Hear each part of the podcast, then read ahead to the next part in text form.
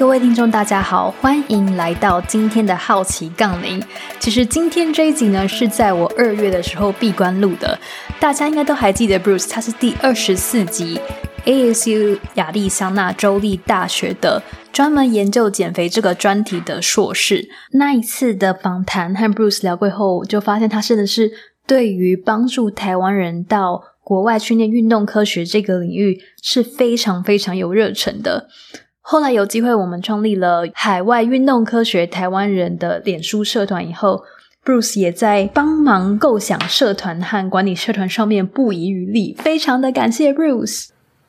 那今天这一集呢，非常适合想要在国外留下来念博士班，想要出国攻读国外的运动科学。研究所，或者呢，你正在国外想要回来台湾，并不知道台湾的就业市场会不会符合你对于就业的需求的人。如果你是科技人，对于健身非常有兴趣，正在考虑想要转当健身教练，或者是转攻跟其他健身相关的科技领域的话，今天的这个访谈也会非常适合你作为人生选择的参考。在剪辑这个访谈的时候，我也是非常的有感，因为。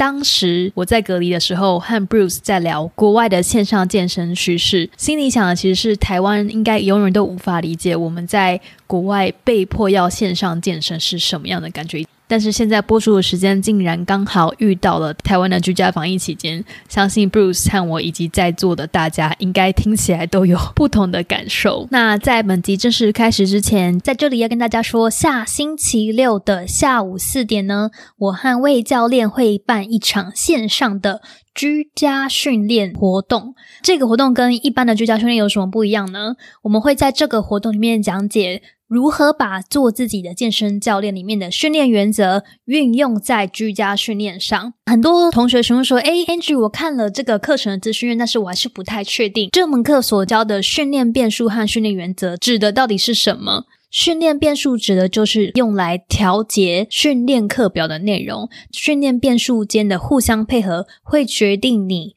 在训练这个周期结束以后，身体产生什么样的变化。”那这些变数就像是你的组间休息有多长啦，你的重量拿的是你的 PR 的多少百分比，你的次数抓的是多少，组数有多少，使用的是什么样方向的训练，即你在做一个动作模式，像是推的这个模式的时候，你采用的是什么样的器材，这一些元素都会影响你在做完这个动作和这个课表以后，身体产生不同的适应。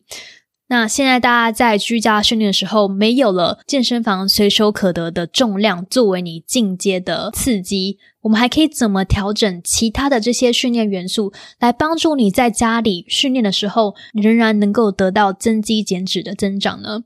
所以这一次的居家训练就会有一半的时间是告诉你这些训练变数的原理，以及你怎么可以依自己的目标和家里可得的器材做变化。我们会教你像是超级组和预先疲劳组的使用方法，以及告诉你居家的训练课表可以怎么安排。那如果你对这一门课有兴趣，或者是你想要知道居家训练可以怎么样变化的话，欢迎你点击 Podcast 下方的报名链接。这个活动是完全免费的，在活动结束的时候，我们也会给参与的同学们特别的课程优惠。如果你有兴趣的话，欢迎马上手刀点击本集 podcast 下方的活动链接，一起加入我们下周六线上的居家训练聚会吧。那话不多说，我们就正式开始喽。我我觉得我们好像都就是每次我们访谈之前，好像大家都在经历一些事情。你去年的时候是你刚好那个嘛，你刚好要出国，我还记得那个背后的那些东西。对。啊，我今年是换我们，因为我们今年也开始面临一些挑战嘛，那我们势必要做出一些转型。那我就分享一下说，因为去年那时候，我们那时候不是我们谈了很多关于创业啊，或是就业，或是要继续读书的事情嘛。那那时候其实每件事我都有去做。我那时候每件事情我都有去做。我后来有申请上一间内华达州立大学的博士班，然后那时候是全额奖学金给我。但是你你也知道嘛，就是现在这个那个肺炎的状况好像也也很不明朗。然后我就觉得可能读一读可能要六七年才能毕业，因因为你找不到受试者嘛，那这个势必要拖很久。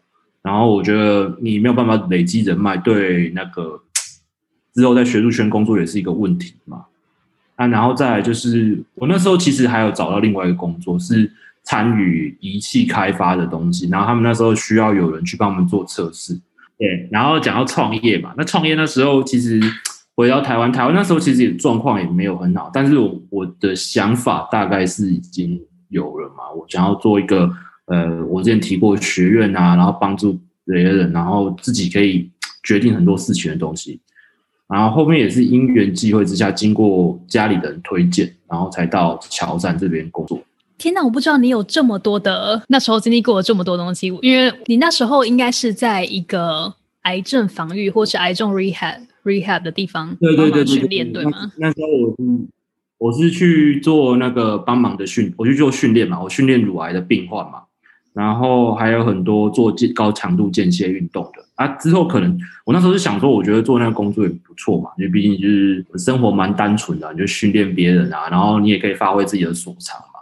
但是其实那时候很尴尬，因为那时候美国已经开始爆发了，所以那时候我们不是说那时候我快毕业了嘛，但是其实我后来拖了多了 summer 才毕业，因为我们所有实验室都 shut down 嘛，那我们所有东西都改到线上，然后论文也是改拖到那时候。但其实我论文大概六七月那边就结束，只是因为那时候订不到机票，我拖到八月多才回来。对我们访谈的时候是二月，后来你回台的时候是八月，中间就如大家所知的世界已经大转变了。你刚刚说有博士班的选择，然后也有美国的公司想要 hire 你回台湾的创业计划，以及潮山健康科技。后来在家人推荐下，你来到了潮山健康科技。可是你接受这个职位的时候，你心里的各种权衡和选择条件的过程是什么？就是诚如大家知道了嘛，我们乔丹现在是一个非常大的国际级企业，我们现在也开始朝 mirror 的类型，就是 counter product。我跟各位听众介绍一下所谓的 counter product。现在因为疫情的关系，哈，大家都要开始居家运动嘛，那各个公司就就我目前接触到的竞品。这种东西至少就有三十几家厂商在做，最有名的当然就是 Peloton 嘛。那后面几家 Tono 啊、Lululemon 的 Mirror 这些也都是所谓我们新形态的居家用的 Counter Product。Counter Product 主要的重点是说，它会有线上教学的方式来让各位参与运动嘛。以我们业界这样的经验，我们教练我们会觉得大家都会上健身房嘛。但其实我觉得我一开始我的出发点就是错的。一定会有人不想上健身房，一定就是会有人想要在家里运动。那这类型的产品就刚好让这类型的产品开始发挥啦。你说的 content product 中文是算是内容产品吗？对，这个是其实这个算是我们自己的定义啊。因为你像我们以 Peloton 为例，好了，其实它那个脚踏车只是一个飞轮再加加上一个面板嘛，但是重点它的所有赚端，你去看它的财报。他所有赚的东西，其实都是来自于他的订阅内容，就是我们所谓的 content，就是所谓的课程嘛。他们现在有开很多呃 yoga，最有名的当然是他们的 cycling 的课程。那他也因为这样子，他做了，他现在有出新的跑步机，你有看过吗？没有。他就是在跑步机上面，然后他会有人带着你一起跑步，然后会用一种激氧的，就是说，哎，现在我们在爬山的，你的阻力应该要调到多少？它就是类似这样的方法，然后让让你也可以跟着同乐啦，让你跑步的时候不会那么无聊。那我个人是觉得这类型的产品会在未来会是一个趋势，即便 COVID-19 结束以后，这类型的家用型产品，我认为它只会继续增长，但是它不会停止掉。所以你的意思是，看到国际市场的这样子的发展，你觉得加入这样子的公司，对你的个人人生规划来说是一个，我觉得是有趣的，嗯。也不能说是加速，应该说，嗯，我想要尝试看看，因为我们是刚刚开始做而已嘛。那你可以从这刚开始做的东西，教练你通常不会接触到制造业的东西，那你现在就刚好可以体验到两个东西。那我觉得这势必对未来来讲是加分的嘛。好奇的，请问一下，你刚刚说是内华达州的博士班录取吗？那那边的 offer 你有保留吗？没有哎，我其实我觉得当断则断，所以就直接选择回来这条路。因为降到六年呐，对，太久了。那对于我来说，去 ASU 的那一年是改变我对于我自己身份想象非常多的一年，包括了解我是谁，以及我可以以什么样的方式生存在这个世界上。那回台湾以后是一个很大的反文化冲击。第一次作为学生回台湾是一个很大反文化冲击，第二次去那边念硕士。然后工作以后回台湾，在职场又是另外一种冲击。虽然说冲击可能没有第一次这么大，因为你开始可以在两个文化之间找到自己不被影响，就是自己的那个样子。不知道 Bruce 在回来之前，对于在台湾工作的想象是什么样子，以及回台以后有什么和你的想象是一样，或者是有差异的地方吗？我觉得这个就也很好玩，因为其实就是你像你讲的嘛，在 ASU 这一年，你会想到觉得说。因为你那时候是刚出国，对不对？我是第一次去自己出国念书。我也是，我觉得这三年就是真的是改变你对很多事情的看法跟。因为我觉得我以前不是一个很有自信的，因为我觉得我没有什么专业。但是这三年，我觉得我学到很多。我觉得就是你会比较有自信。那你回到台湾，其实我因为这最后半年，上去年度的最后半年，其实事情变化太快了，所以我那时候就决定说，没有任何的期待。然后就是努力的做这样子，所以回来台湾的时候，其实没有到太多的想象。但是我觉得文化冲击是一定有的嘛，因为像我们在国外的时候，我们是很鼓励表达，很鼓励给予 feedback 这样子。但是在亚洲的文化来讲，你有时候可能给予 feedback 的样子的时候，可能会觉得是人家会觉得是在批评，但其实我们没有这个意思嘛。所以我觉得。我我我进公司没多久，我就觉得我我体悟到一个道理，就是在亚洲的职场深处，我们要有几个东西要要学会。一个是沟通，就是你要用不能用我们在美国沟通的方式，我们要用亚洲的沟通方式。你要先从他的角度出发，然后再来讲这件事情才可以。啊，再来就是你要很要有不怕被人家批评的勇气。然后最后一个就是你的专业嘛，我们以我们教练的专业来讲，在台湾是比较稀有一点嘛，因为台湾的体制市市场到现在为止，我个人认为还是处于一个比较复杂的阶段，就是学理上啊，实实物上可能还是有很多。呃，奇奇怪怪的东西在嘛？那你就是要怎么样把你的学业专业表达出来？因为可能这些人不是你的专业，你要用他们懂的方式来讲，之后就会花费很多的心思跟想法在上面。所以其实我觉得我在公司里面，我花很多时间在想着要怎么去沟通，会是一个呃挑战啊。但是我觉得这也是一定要克服的事情。你在去年 ASU 之前，曾经在银行业工作几年？那你觉得回想那时候和现在在健康科技业的差异是什么？其实我觉得这很难去比，因为银行的时候我们做的是业务性质的事情，所以你的东西数字就很重要嘛，你的销售额就很重要。但是我们现在做的东西是属于开发，然后要赶快呃站稳市场脚步，我们做的是发想。所以其实你会因应市场的变化，你要迅速的做出判断。比如说，我今天要推出什么样的新课程，以及市场的竞争对手多了哪些出来。所以这两个东西，我觉得会蛮难去做比较。健康科技产业的话，呃，因为我们刚刚讲过，我是做 content 这种类似内容产品的嘛。像我举个例好，Apple Fitness Plus。它就是 Apple 它自己推出了一个健身的 APP 嘛，它在健康里面再点进去，啊，你每个月只要付九点九九美，然后里面就很多课程可以上，啊，那个课程的品质也是蛮好的。那最重要的是，它只要搭配 Apple Watch 使用的话，你就可以知道你的卡路里是多少，然后你的运动时间是多少，心率它都会帮你记录着。然后它也搭配它 Apple Music 的优势嘛，所以它每堂课程的音乐都会是有版权，然后也是很好的东音乐。哦，那我们就是必须迅速的应应市场这些变化，然后我们去看一下说，哎，人家哪里做得好，然后我们哪里可以学习啊？哪里我们做得好，我们应该要继续保持的。那这个就是我觉得这是两者最大的差别啦，因为一工作性质的不同，再加上这个产业变化的很快，这也是蛮刺激的一点。你可以跟听众说明一下，乔山健康科技顾问。这个科技顾问的职位实际上内容是做什么吗？就你一天二十四小时会是怎么样过？一个礼拜可能又会处理什么样的事情呢？嗯，我先说明一下我现在做的业务好了。就是因为最近商周已经讲出来嘛，就是我们的总经理在上周上面有说明，是未来我们可能会利用这样子的我们的 Admiral 或者是 Cycle 这样的产品来做附件啊、医疗上面的东西。那我主要做的其实就是这一块，比较偏医疗这一块。但是同时，因为我也是负责，也有跟课程有关，所以只要课程的那边需要有什么想法啊，或是比如说我们今天拍一堂课程出来好了，那我们就会去检视说，哎。哪些动作是不不仔细的？比如说，哎，哪边需要调整，或者说我们今天开课程的时候需要哪些发想？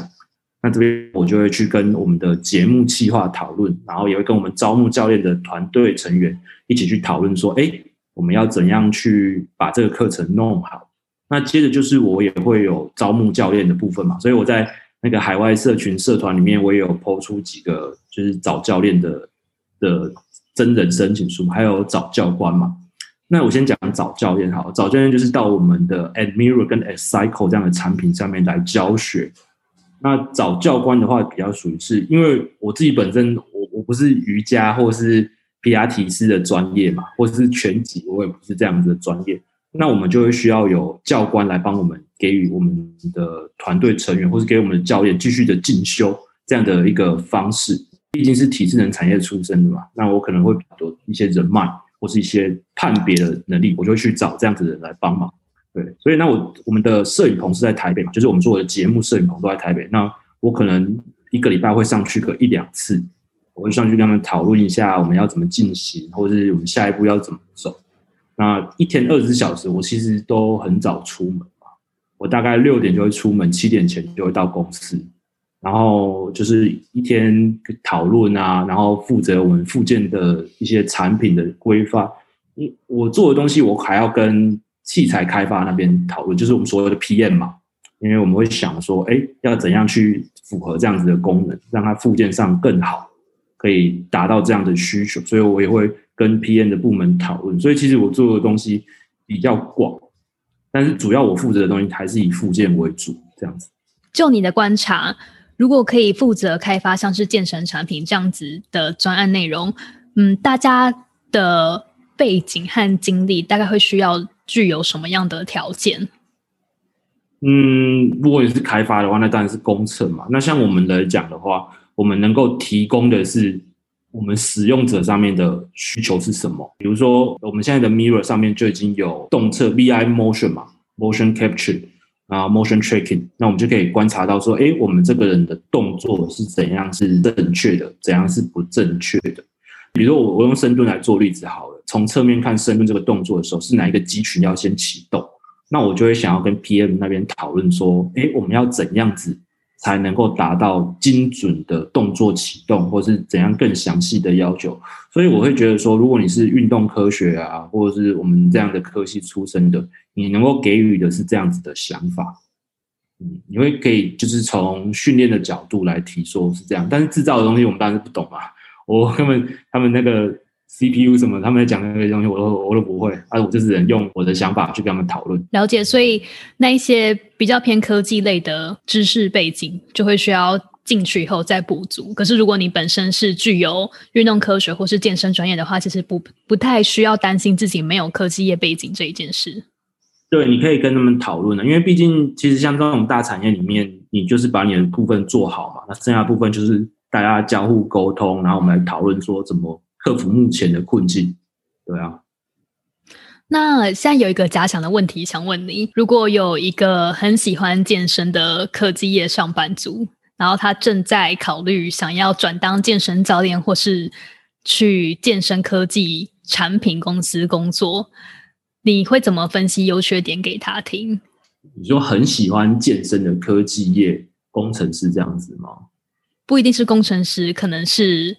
PM 或者是产品开发，比如说就是三年前的 Angie，那时候我就是 非常想要转职，可是我又怕自己对于健身的健身教练产业实在是太生疏，然后所以其实那时候有去找不同的健身科技公司去看他们的职位，这样。嗯嗯嗯嗯嗯。所以其实我觉得这这就要分析分成两段，一来是看你想要做的是什么，因为教练我们面对的是。人群嘛，那你今天科技业你做的东西是产品，那这两个东西其实差很多。因为你人，你只要把你的每个学生顾好就好了。那你需要进修的东西就是你的专业知识，然后你要怎么想？因为健身教练的寿命平平常的，一般来讲，我觉得二十年可能算极限的嘛。那你就要想，就是说，在这二十年以后，下一步要怎么走？那健身科技产业就相对单纯的嘛，就是呃对产品了解，然后你有运动上的知识，那你就可以去协助开发。比如说，呃，我以跑步机为例好了。我们今天踏一步的间距是多少？所以你这个跑步机你应该怎样去设计？那如果是以今天我们在做这种我们现在在做的 Mirror 这样的产品来讲好了，那你要想象的是说，我们在家里运动的时候，我们会遇到问题是什么？那你的产品要怎样子才能够打到这些人的痛点？那你是开发要怎么样去做才可以？所以我觉得这会是一个很很不同的路径。你要先知道你要的是什么，再来想下一步。对啊。我觉得，就我当健身教练以后的观察，蛮不同的地方也包括，如果你是健身教练，你会接触到非常非常多不同职业的人、不同背景、工作经历、年纪、其他家庭身份的人接触。你可能会训练到家庭主妇，你可能训练到大学生、学生，训练到律师、医师，什么的，什么机会都有可能。所以你会透过跟他们祖先休息的聊天时间，了解到天哪，原来人生还有这么多不同的选择，然后会意识到。不管你是什么样社会身份的人，你都会有自己脆弱的那一面，需要交给别人照顾的那一面。但是缺少的东西就会是太深入学训练学科这一块。所以，就算有心想要认识更多可能关于科技业或是比较 general 的趋势，也只能可能透过像是 podcast 等等东西。因为有时候作为健身教练，会想要去跟别人 networking。去认识不同产业的人，那但是自己去那样子 networking event 的时候，就会觉得说好像不太像话，因为当别人在讲他们正在开发什么产品的时候，我已经没有在开发什么产品了，所以我觉得这是会是我是觉得会比较脱节的地方。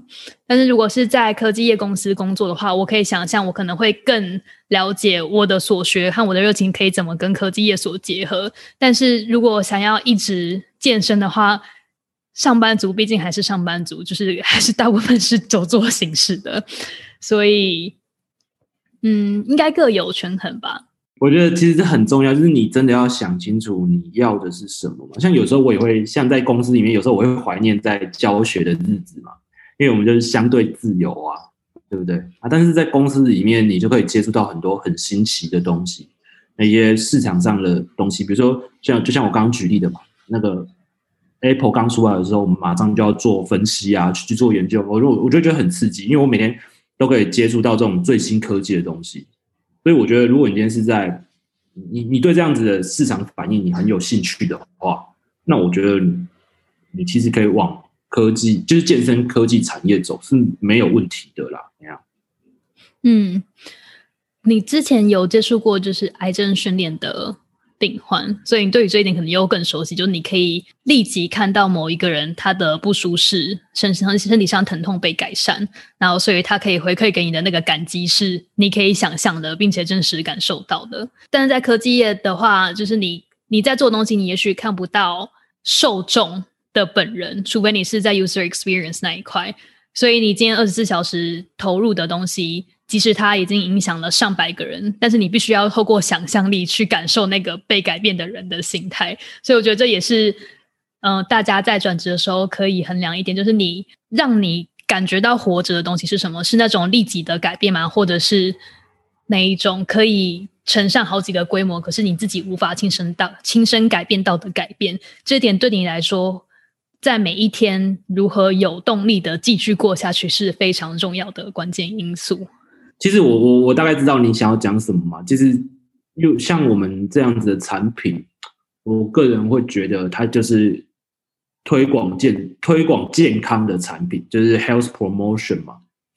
因为还是会有人不敢上去，不知道要怎样去运动，那比较害羞，可能就想家里面。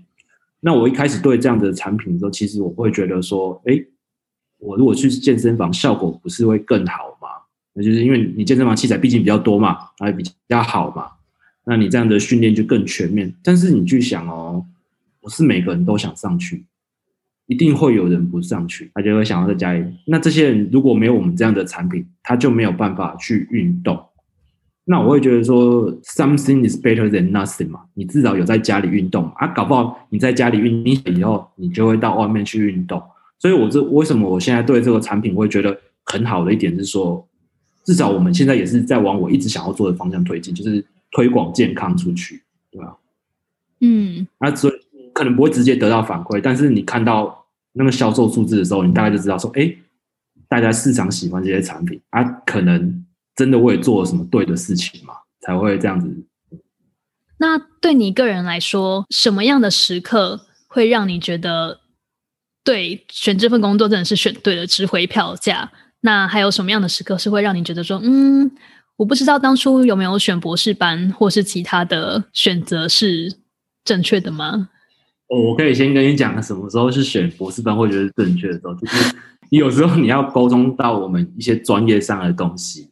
那你你知道，因为大家不是这个专业，大家有各自的专业嘛，所以不是我们这个专业的东西，所以你要讲，你要讲他们懂，就要花很多时间。对，所以这时候我就会觉得心很累，我就会想要跟比较同同背景的人沟通，然后我就可以很快的就可以把这个话题结束掉。啊，对我这这这个时候会是我觉得，哎，好像读博士班也不错，因为至少大家我在讲什么大家都知道，我就不用花那么多沟通的时间。这可能也是我自己比较没有耐心啊。对啊，啊，至于你说什么时候选这个东西做对的时候，就是。像我刚刚讲的嘛，我可以看到很多新奇的东西的时候，因为我觉得我个人是比较爱好刺激的那种人，所以我会很喜欢知道说什么样是最新的科技，那这个东西对我们有什么帮助？那我们有些新的计划进来的时候，我也都会很兴奋。这样子，除了工作以外，回台以后的生活整体来上，对你来说，你会你会用什么样的形容词来形容它呢？我其实我觉得跟我在美国的时候我的想法差不多，就是各有优缺点。你你以前我出国前我都会说台湾是鬼岛，但是我现在回来我会说，嗯，其实就是好的地好的地方有好的嘛，那不好的地方有不好的。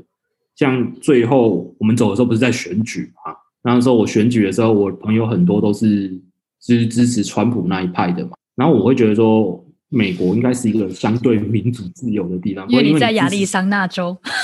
对，因为我那边是刚好是这样。然后我就听到很震撼的件是我同学我朋友的小孩。被打到脚断掉，就因为他支持川普。天哪！所以我就觉得，哎，其实好像台湾大家好像没差那么多嘛。但是我觉得会有一个我很怀念美国一点，就是大家都很鼓励发言，就是会很鼓励每个人的意见都很重要的。那大家不会因为你做了什么决定就去批评你什么。但是亚洲文化可能就会觉得我们是一个群体这样子，你不是一个个体，那还是会希望你跟大家一样。然后我就。我就我觉得我可能在这方面，我可能真的是比较，我我可能一直都很会很难接受这一点吧，因为我不太会去批评人家的决定，那我也不喜欢别人一直在干扰我的决定。就像你说的，每个地方都有自己的优缺点。那对于我来说，回台湾最棒的地方当然就是家人和朋友。就每次在每次在美国的时候，和台湾的朋友讲话。他们只要一用台湾的中文用语讲话，我就会笑到一个翻掉，因为就有些东西是只有台湾人才懂的梗。然后那种就是它不只是是笑话而已，它也是就是让你觉得说，哎，真的有人了解我是谁的这种这种感觉。但是回台湾以后，让我最没有办法适应的是，我进入一个非常非常权威阶级制的一个非常官僚的公司，然后大家都不以。名称互相指称，而是以职称互相称呼。然后我那时候海尔进去的所长，他是也是哥大的教授，所以就是我自认为我们可以以那种当好朋友的感觉，对，当好朋友的感觉，所以我就会直称他的名字，然后旁边的人就会吓到，然后或者是在各种小细节，比如说要。帮所谓的扩档扩长官开门，帮长官递筷子，或者是就是以各种奇怪的称呼去称呼那一个人的时候，我就会觉得说，为什么要把自己贬低成这样子？就我们不是明明都是人吗？对吗？类军队，我觉得已经是类军队了。所以我觉得那一点跟你刚刚说的，我们没有办法做我们自己这一件事情。是让我觉得到现在还是没有办法适应的。可是回来这么多次，对于我来说，其实我觉得，除了在台中的这个父母的家里面可以感觉到家以外，其他地方我不会再称呼它是家的感觉，会比较像又来到另外一个国际城市，只是我的好朋友都刚好在这里。嗯，对，如果我我现在嗯，就感觉好像该怎么讲，好像你在外面几年以后，你对家的那种感觉好像会渐渐淡掉，就是好像都是一个居所而已。然后真正的家就是你从小长大的地方，那个地方才叫家，啊，其他地方好像都是居所。就是虽然你住在这边嘛，比如说我现在是住在我爸的旧房子这边，但是对我来讲，我就觉得，哎，这边就是居所，不会是家，应该是嗯这种感觉啊。对啊，家就变成只是关系，嗯，应该不说只是家，就是回到最最本质的那个层面看，就是它只剩下关系。所以今天如果我的全家人，包括我的小学、中学、大学、高中的朋友，全部都移居到了 斐济这个小岛，我可能就会觉得斐济是我的家。对家这个主题，因为我现在也是处于闭关的第九天还是第十天嘛，每次从窗户看到窗外的台中，就会开始去想象从小长大的那个城市，但还没有机会踏到外面的街道，然后所以也还蛮好奇，当我闭关结束、检疫结束以后，踏踏出去那个街道会是什么样的感觉？那让我们拭目以待。那 Bruce 未来的计划是什么呢？目前来讲的话，当然就是以公司的事情为主。我想要先把呃附件啊、保健这类型的东西先做起来。那比较长期来讲的话，我我还是会希望说有一个地方嘛，能够让我自己做决策，然后可以完成一个我自己一直以来都很想做的事情啊，就是在生活上有一些成就啊，然后。呃，可以推动我的理想这样子的地方。那这个东西要实行，不见得是在公司，在公司当然也很好。那不在公司，我们就是另外想办法去达到这样的目标嘛。那具体来讲要怎么做，其实我还在想啊。对啊，边走边看。对，因为其实有时候你想太多，然后实际上做的时候又不行，你知道吗？就是我一开始也是觉得说，我可能就是读博士班，然后就当教授这样，但是。因为这一件事，现在 COVID nineteen 的问题嘛，所以也马上又不行，对啊。但是现在，当就是疫苗施打完毕，然后差不多到一个可能又可以回复另外一种正常生活的时候，你会考虑回去念博士班吗？我我我还是会想，因为其实你知道，就是我觉得我也是有那种该怎么讲。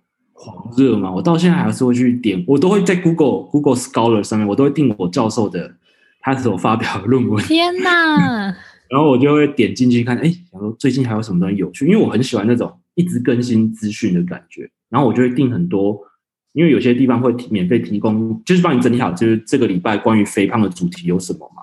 然后我就会点下来看，我说哇，我现在有新的东西了，哇，这怎么这么炫？那你就觉得说，如果我也可以参与这样的研究，也是蛮好的嘛。但是我觉得这个也不一定啊，因为你如果再读下去，也是三四年跑不掉。然后我东西都移回来了，我要再移过去美国，那我觉得那也是一个大工程。然后我又有点懒，我不想再去考托福、GRE 这些东西了，对吧？嗯，会朝另外一个方向去做了。三四年的时间，世界也应该也变了一大圈，所以到最后。什么样的科技产品，或是什么样新的创业模式，可能也正在等着你。对，这真的是没错。嗯，好，那 Bruce 有什么想要谈的，我们还没有涵盖到的吗？其实最近比较好，但是但是我最近我可以会比较想谈，就是针对诶现行教练的一些想法嘛，因为我们现在接触到很多教练，那也是为什么我觉得我这次可以利用这个方式跟大家分享的一个东西，就是。现在来讲的话，我们教练又多了一个选项，就是线上教学这个选项。如果你有看到今年 ACSM 的世界体适能趋势的话，第一名就是线上训练。那去年因为 COVID-19 的关系，这个东西一直就因为这个 COVID-19 的关系开始是红了起来嘛。那就我我们现在看到的东西，我至少看到五六个平台。有提供线上训练这样的东西，所以其实对教练来讲，你会多了一个曝光度，你也可以做这样子额外宣传啊。那那个东西，它网站上的架构其实很不错，比如说你可以看到你学生录的东西，然后你可以现场指正，他可以在录影的同时，你就给他身上的节点画线，然后你跟他说，哎，你的脊椎是弯的，或是哪些地方需要调整。所以我会觉得说，这对教练来讲，其实是多一个曝光的优势。对，所以我我其实会想要这样讲，是因为我听到很多教练朋友跟我说，因为这个疫情的关系。他们觉得反而事情更不好做，但是我想要跟大家讲的是，事情是真的变不好做，但是其实也开了你另外一个地方，那你就可以朝那个地方去表现，对吧？我之前也会觉得说，那如果我去数位游牧了，我自己要怎么训练，以及就是我要怎么去教学生？那在出国之前跟现在，我还是会觉得说，确实。实体教学有无可取代的地方，但不代表线上教学就是完全需要否决的。那我对这个就是一个瞬间了解点是，当我在墨西哥下载 Anatomy Train 解剖列车的课程的时候，我才发觉，哎，我不是也在上线上课吗？而他们这个举世闻名的权威机构，不是也正在提供线上课吗？就是不用把这种路就是限缩到说，我觉得现在的教练，你要把你的路做得很广。那我就这时候就要自入一下我们自己的东西了嘛。我自己以我们我们的教练为例啊，就是我们乔酸 and and mirror 的东西啊，就是他们线下他们也是有自己的本业嘛，他们就是也有在各大健身房教书，但是他们也扩展到到我们这边来教书，所以他就可以借着这样打开他的知名度，那就会变成线上线下的循环嘛。有人可能上了他的线上课程以后，会去想去上他的线下课程，那有可能是他上了线下课程以后。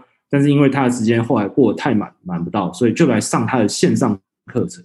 所以我觉得这会是一个循环上的效应啊，对吧？所以我都会鼓励，因为我现在接触很多大学生，那就是很多体育学系的，他们都会说他们将来想要当教练，然后又想要问我一下我的建议是什么。